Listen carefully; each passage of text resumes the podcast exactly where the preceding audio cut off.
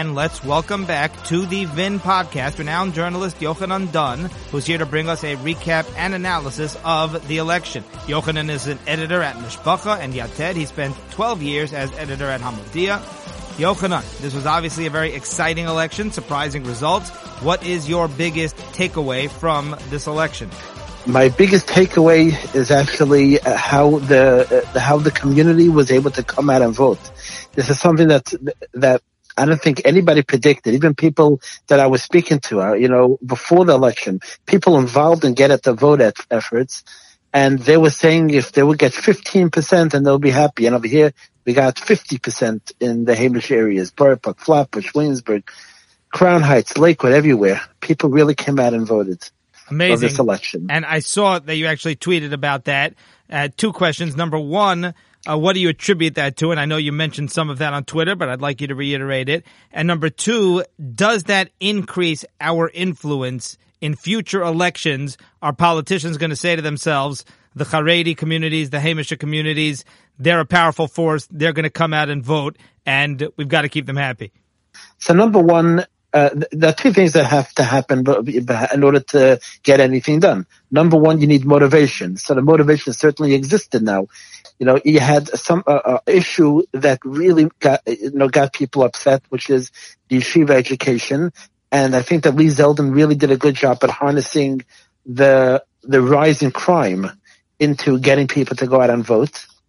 And number two, you had a very clear distinction between the two candidates. You had one candidate who was really out there talking about yeshivas, and he was very vocal in our community, saying in every speech, every time he met people, he said about how yeshivas are the most important issue. And on the other hand, I, I would say a little unfairly, but uh, Governor Hochul was not, uh, you know, she basically, you know, lip synced uh, her way through it uh, without, uh, with, not saying publicly that how that she would support the yeshivas, and uh, and also the fact that she sort of like mocked the fear and anxiety that people have about crime and about you know going going into the subway. That really. Uh, that, that really, uh, Yeah, you know, it outraged a motivated people, people, to want to yeah. vote for the for the Republicans. So that's those two things you had, and like I like I wrote in my tweet, um, th- those two things those two motivators are not, uh, you know, uh, were not enough. You need to actually get people to say, here, you're angry, you whatever, you, you want to do something about it. Let's go vote. And you had people who, you know, made the calls for the first time. This is the first time that they did this. They had phone banks of uh, people calling, just reaching out to voters, tens of thousands of voters.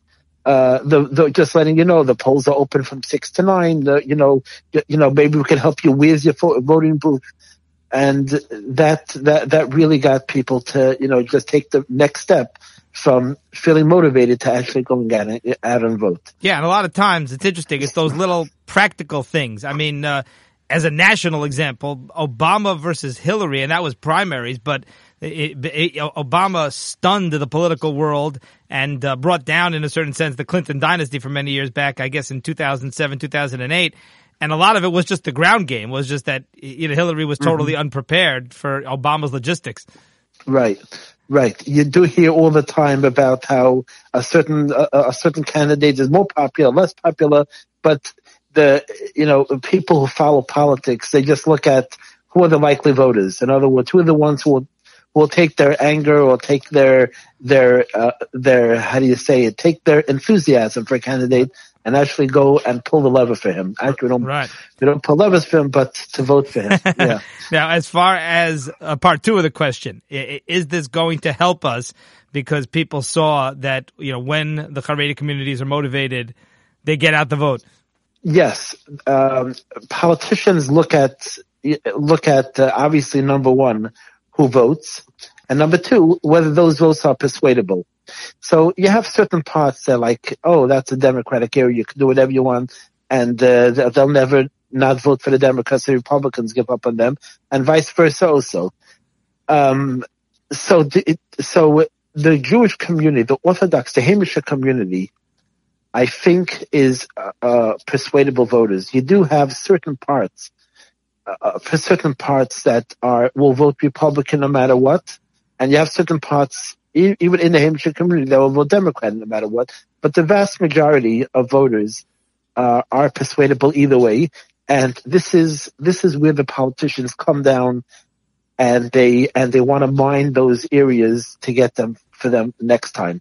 So the fact that you're able to get come out with, uh, for example, uh, you know, in AD 48, which is Borough Park, they had they had uh, they uh, how many uh, votes they had about thirty thousand votes. So that's something that politicians will sit up and notice for next time. Um, I I used to do when I was in Hamodia, I used to do a lot of political interviews. I still do it today, but not uh, not not quite as much. And I used and I would ask them, okay, what's your you know what's your path to victory?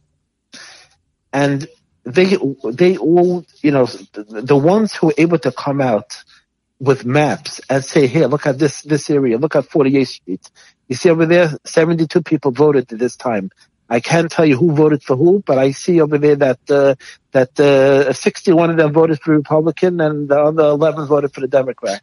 Look, let's look at 47th Street between the 12th and 13th. You know, this is how many voted Democrat. This is how many voted Republican this is what they do. A good campaign who wants to win, they have those maps and they look at, the, they can't tell you, you know, your, your house, who voted for who, but they could tell you by black. And, and, and, uh, and that's where they direct their services. That's where they direct their attention.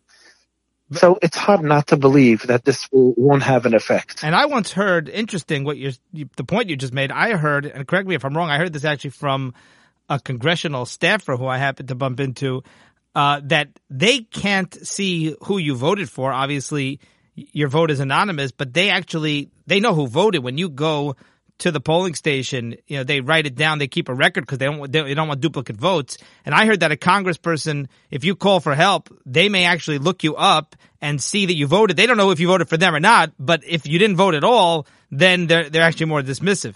Yeah, it's possible. You know, I, I can't tell if they do it or not, but I can tell you that it's uh, it doesn't take more they than thirty seconds for them to do it. Right, exactly, yeah. exactly. Now, what a lot of people are wondering is now that Hochul won, and I look, we knew that Lee Zeldin was a long shot. I know, you know, and you have to live in a cave not to realize that in deep blue New York. But does it hurt our community because the vast majority of our community, as we discussed last time, supported Zeldin and the Rabbanim in droves endorsed Zeldin, which is very, very rare. Uh, and now Hochul will not feel beholden to us, or does Hochul get the message this is something we care deeply about, and she still wants our support, and therefore this may actually get her to do to do more to defend yeshivas? Yeah, it definitely will. When it comes to the issue of yeshivas, I can tell you this is her ideology. I do, you know, I, I, can't get into that, but I can just tell you that uh, a lot of people woke up. The, yeah, a lot of people woke up this morning thinking. Uh, I don't know if they'll say it out loud, but you know, thank God for the Satmar Rebbe and Square that endorsed Hochul.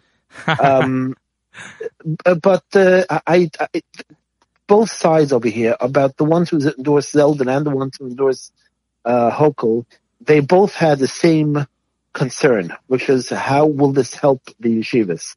So I think it was very good. We did not put all our eggs in the same basket. And even though they got, they got a tremendous amount of criticism for their decision, but, uh, right now, at least we're not stuck over here without, uh, you know, having all back the lose, the, the losing this thing. Having said that, I would add that Governor Hochul is not is not somebody who is it's not like a presidential election and this is her second round and that's it and you know she wants to be in office for many years. She still wants to be to to to you know to be able to run again and again and again. She wants to stay in office as long as possible.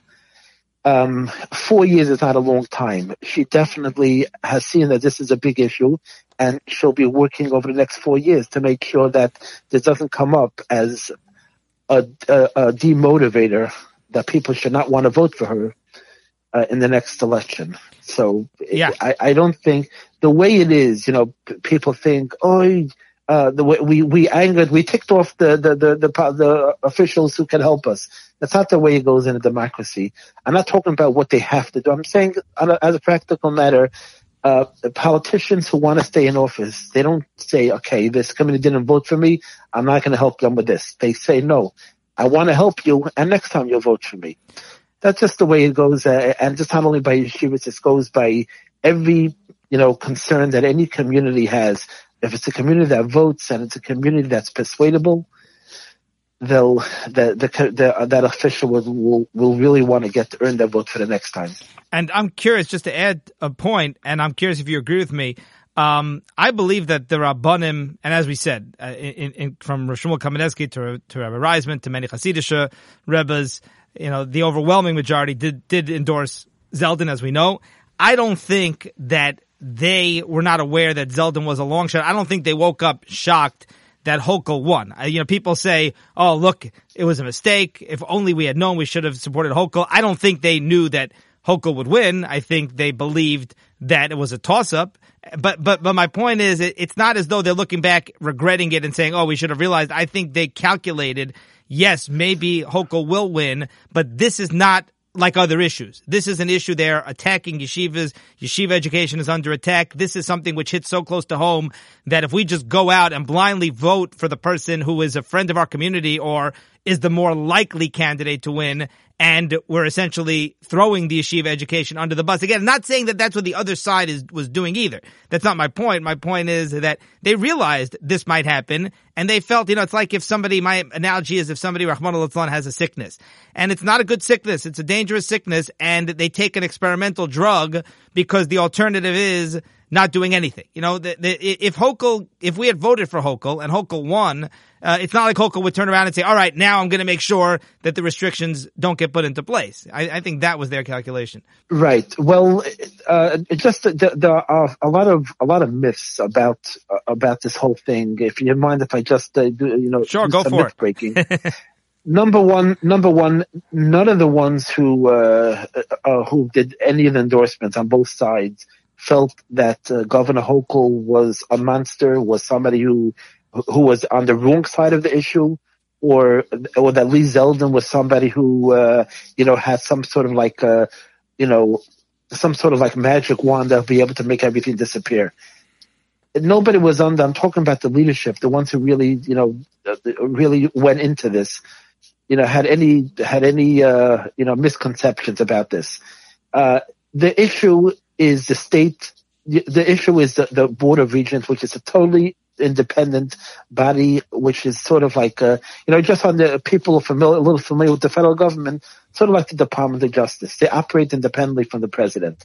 They're not, but the only thing is, by the board of regents, they're not even appointed by the governor. They're appointed by the assembly. They have nothing with the governor. The governor, the governor does have a power through the fact that she uh, provides a budget for the board of education, for the board of regents. So the question was, how, which one of the candidates will be able to begin a budget fight? Remember, if the budget is late, then you start getting negative press. The only thing a governor can do can to get negative press, obviously besides being caught in a scandal, is get the budget late. Um, by March 31st. The second you hear the word April and budget, you know that things are not good. so will a governor be willing to actually stick at his or her neck, you know, and and say I'm not, uh, I'm not, I'm not going to assign a budget unless this yeshiva thing is taken care of. That that was the thing. Will they be willing to do it or not? And uh, and this was the two sides. You know, I, I understand that the, that the Satmar Rebbe, um, you know, had had a talk with the governor before this, and this was the condition that uh, that he agreed to endorse it was the fact that she'll do it. And, and I can't tell you whether he, you know, whether he did get it or he didn't get it, but at the end of the day, I can tell you that he endorsed her and she did send a letter to him. And, uh, and they both understand that things that get done quietly behind the scenes always work better than coming out publicly saying, uh, you know, we have an agreement. So I, I'm, I'm yeah. just hopeful that, that something will happen. So that's, that's one myth. Another myth is that anybody thought that Lee Zeldin was actually, uh, was actually, you know, leading in the polls, even tied in the polls. Lee Zeldin did have some good polling, and including some showed him as a dead heat, but still as a practical matter, this is a, you know, it, it is a very, it is a blue or blue state state, New York, and also uh, it, it's very hard to take down a sitting governor. Yeah, you made There's that so point right here last time we spoke. Yeah, yeah. So, the, you know, anybody who endorsed him with understand that he that he's going to win. You know, I, I don't think no. I, I want to rephrase that. Nobody endorsed him with the, with the thing that he's going to win. The, what they what the feeling was that if we all throw our our support behind a single candidate, this will show Albany that this is we really care about yeshivas. Not that Hochul is bad, and not that Zeldin you know has a magic wand, but we're all supporting one candidate. Why? Why are we united all of a sudden? Because yeshivas are important to us.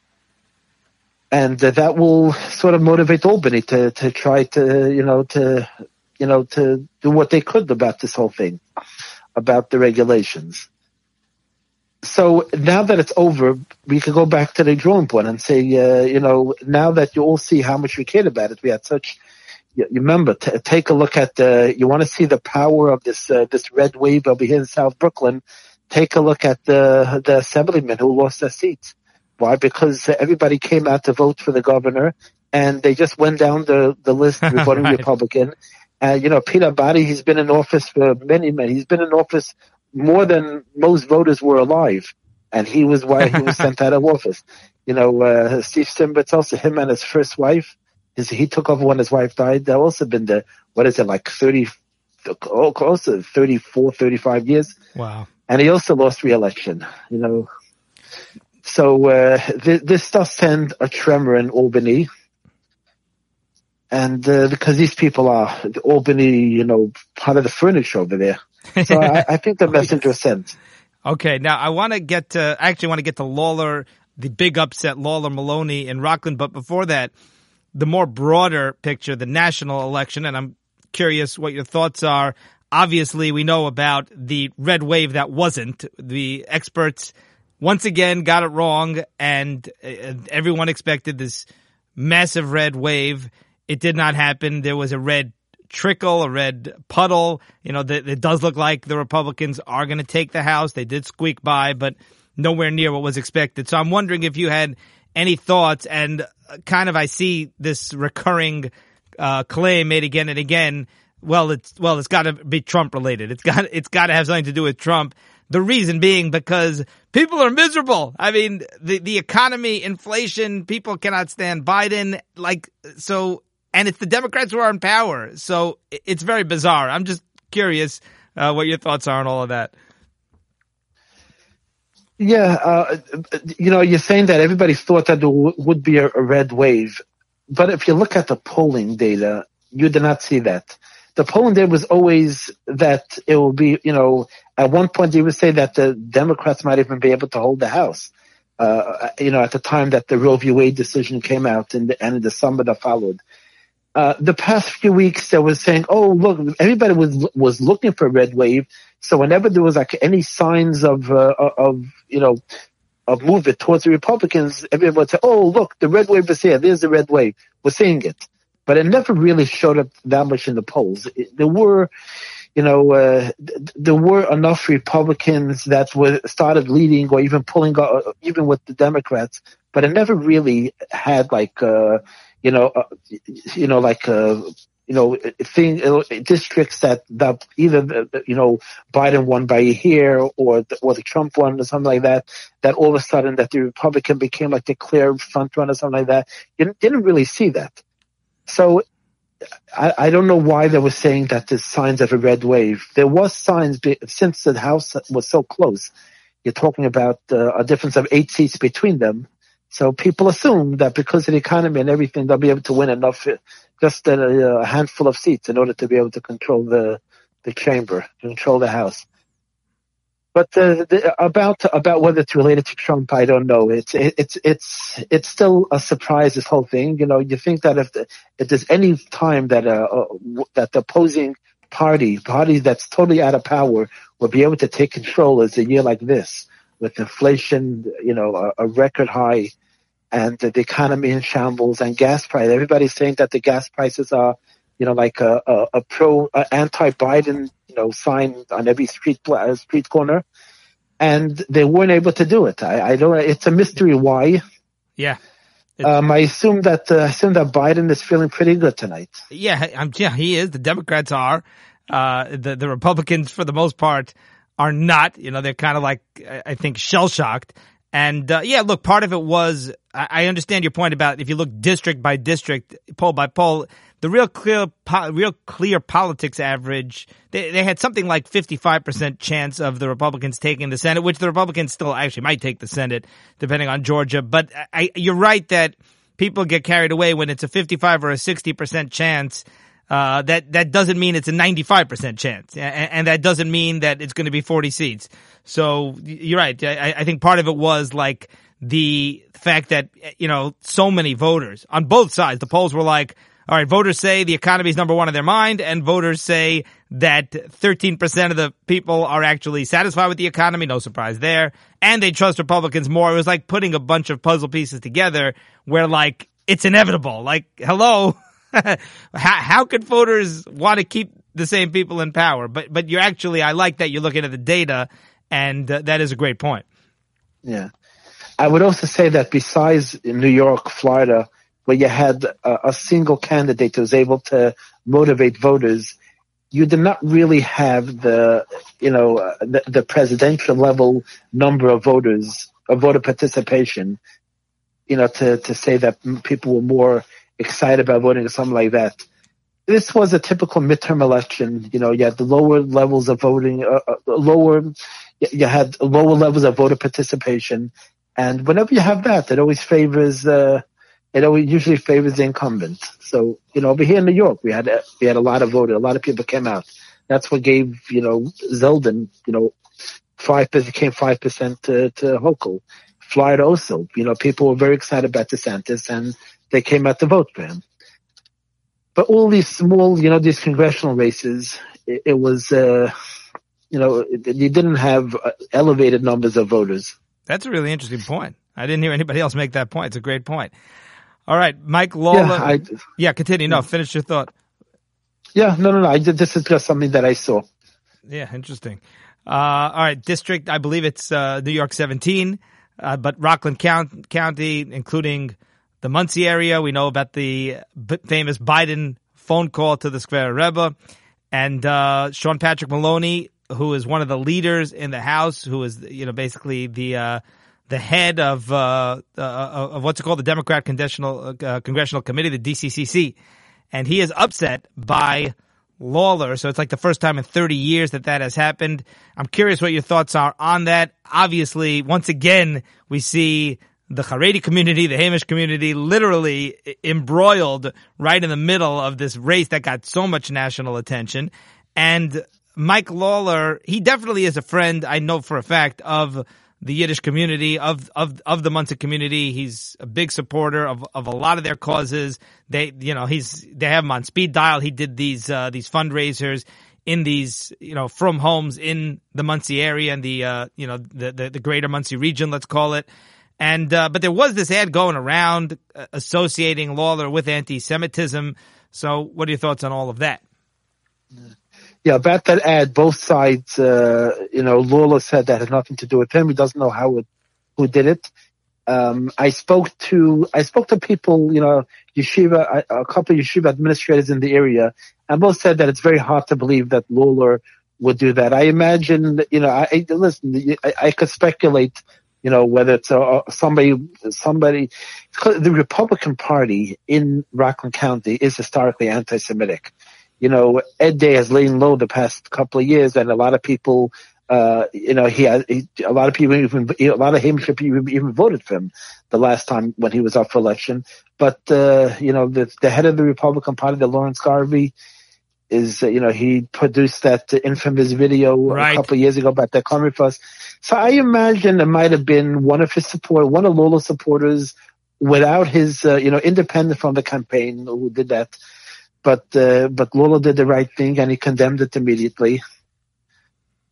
So it, it, I, I don't think that, that, that should trigger over here or reflect on him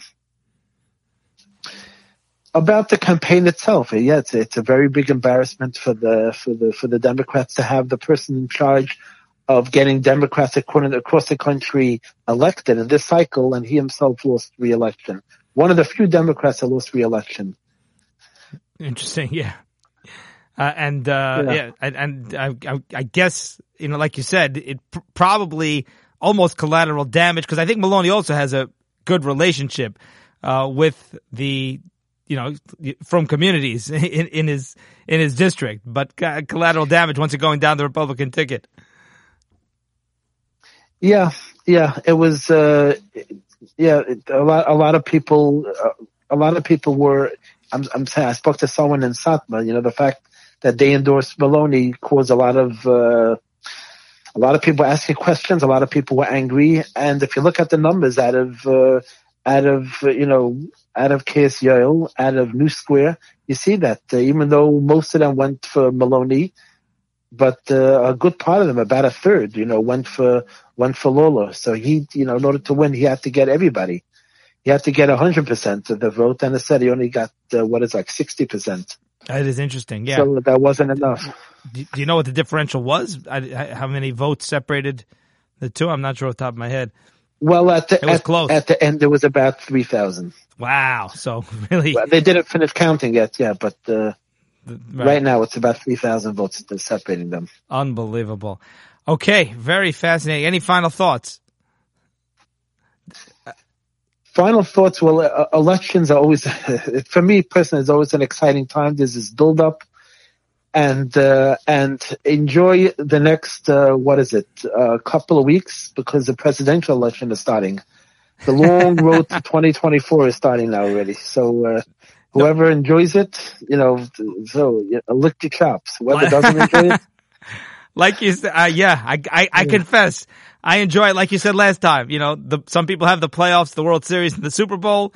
For us, this is it. This was certainly not a letdown at all. This certainly all the build up definitely. I mean, I'm not happy with the results. I don't mean that, but in, but from the entertainment and sports aspect of it, which I think is kind of the, the healthy way to look at it. Uh, this has been truly a roller coaster. And now that's, as you said, November 15th.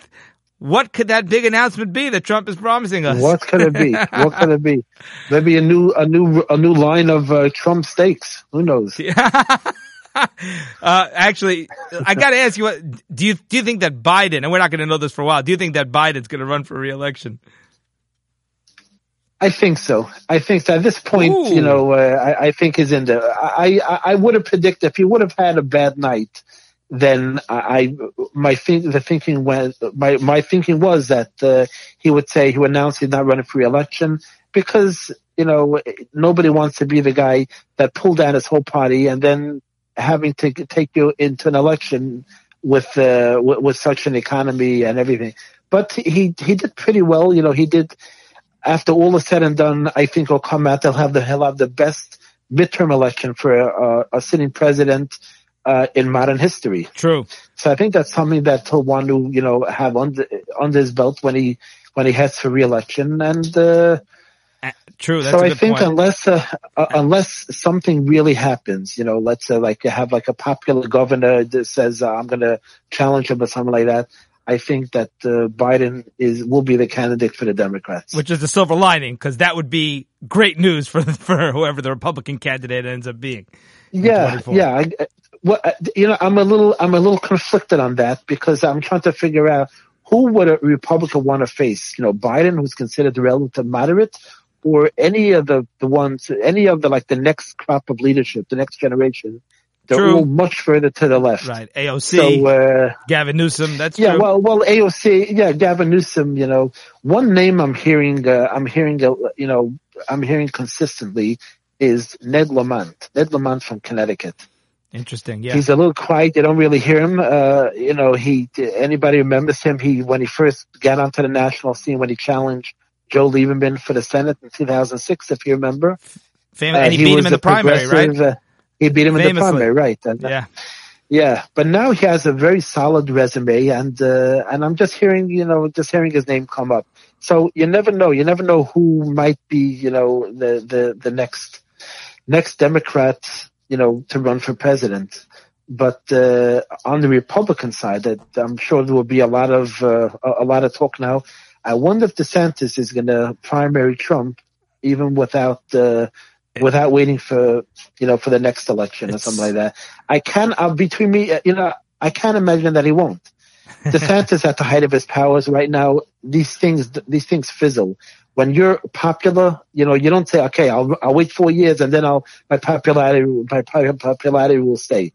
It doesn't go like that. These things fizzle, and he he's term limited now, so he'll, he's out of office in 2026 and nobody wants to, you know, like leave office and then have to start two years of running for president. Very true. So my my thinking is is that especially after last night, Ron DeSantis got a landslide victory. He won Democratic areas. He won Latino areas.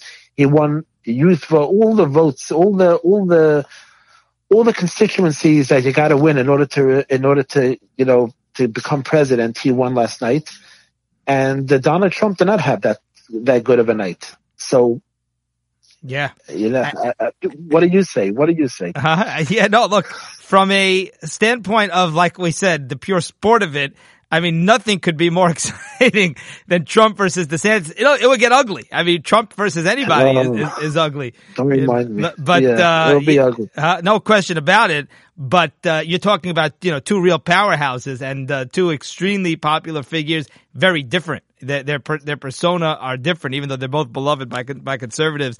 Uh, I don't know. It's a it's a great question. Yeah, I, yeah, I'd have to believe yeah that DeSantis would like you said, you know, kind of grab the There are people who think, nah, he'll just wait it out. He's so much younger.